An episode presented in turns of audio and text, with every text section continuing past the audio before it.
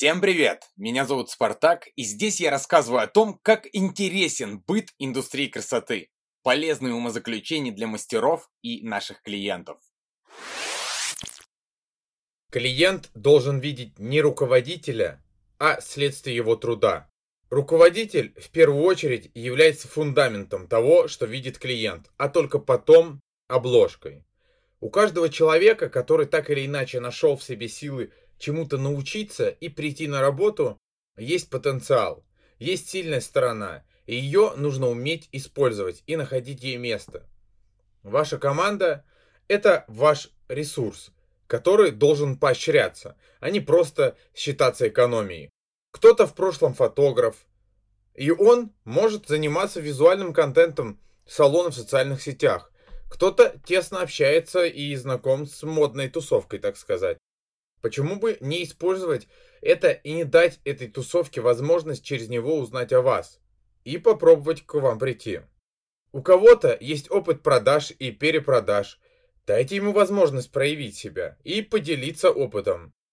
В каждом мастере есть то, что в большей или меньшей степени может нам помочь. Помочь остальным в команде, но мы чаще всего даже не видим этого. Кому-то для того, чтобы поделиться или взять на себя ответственность за какое-то направление, достаточно только того, чтобы его погладили по голове и говорили спасибо. А для другого мотивацией будет хотя бы минимальное финансовое поощрение за дополнительный труд, не связанный напрямую с работой парикмахера, например. В любом случае, полезный ресурс нужно использовать, следовательно и поощрять, вкладывать.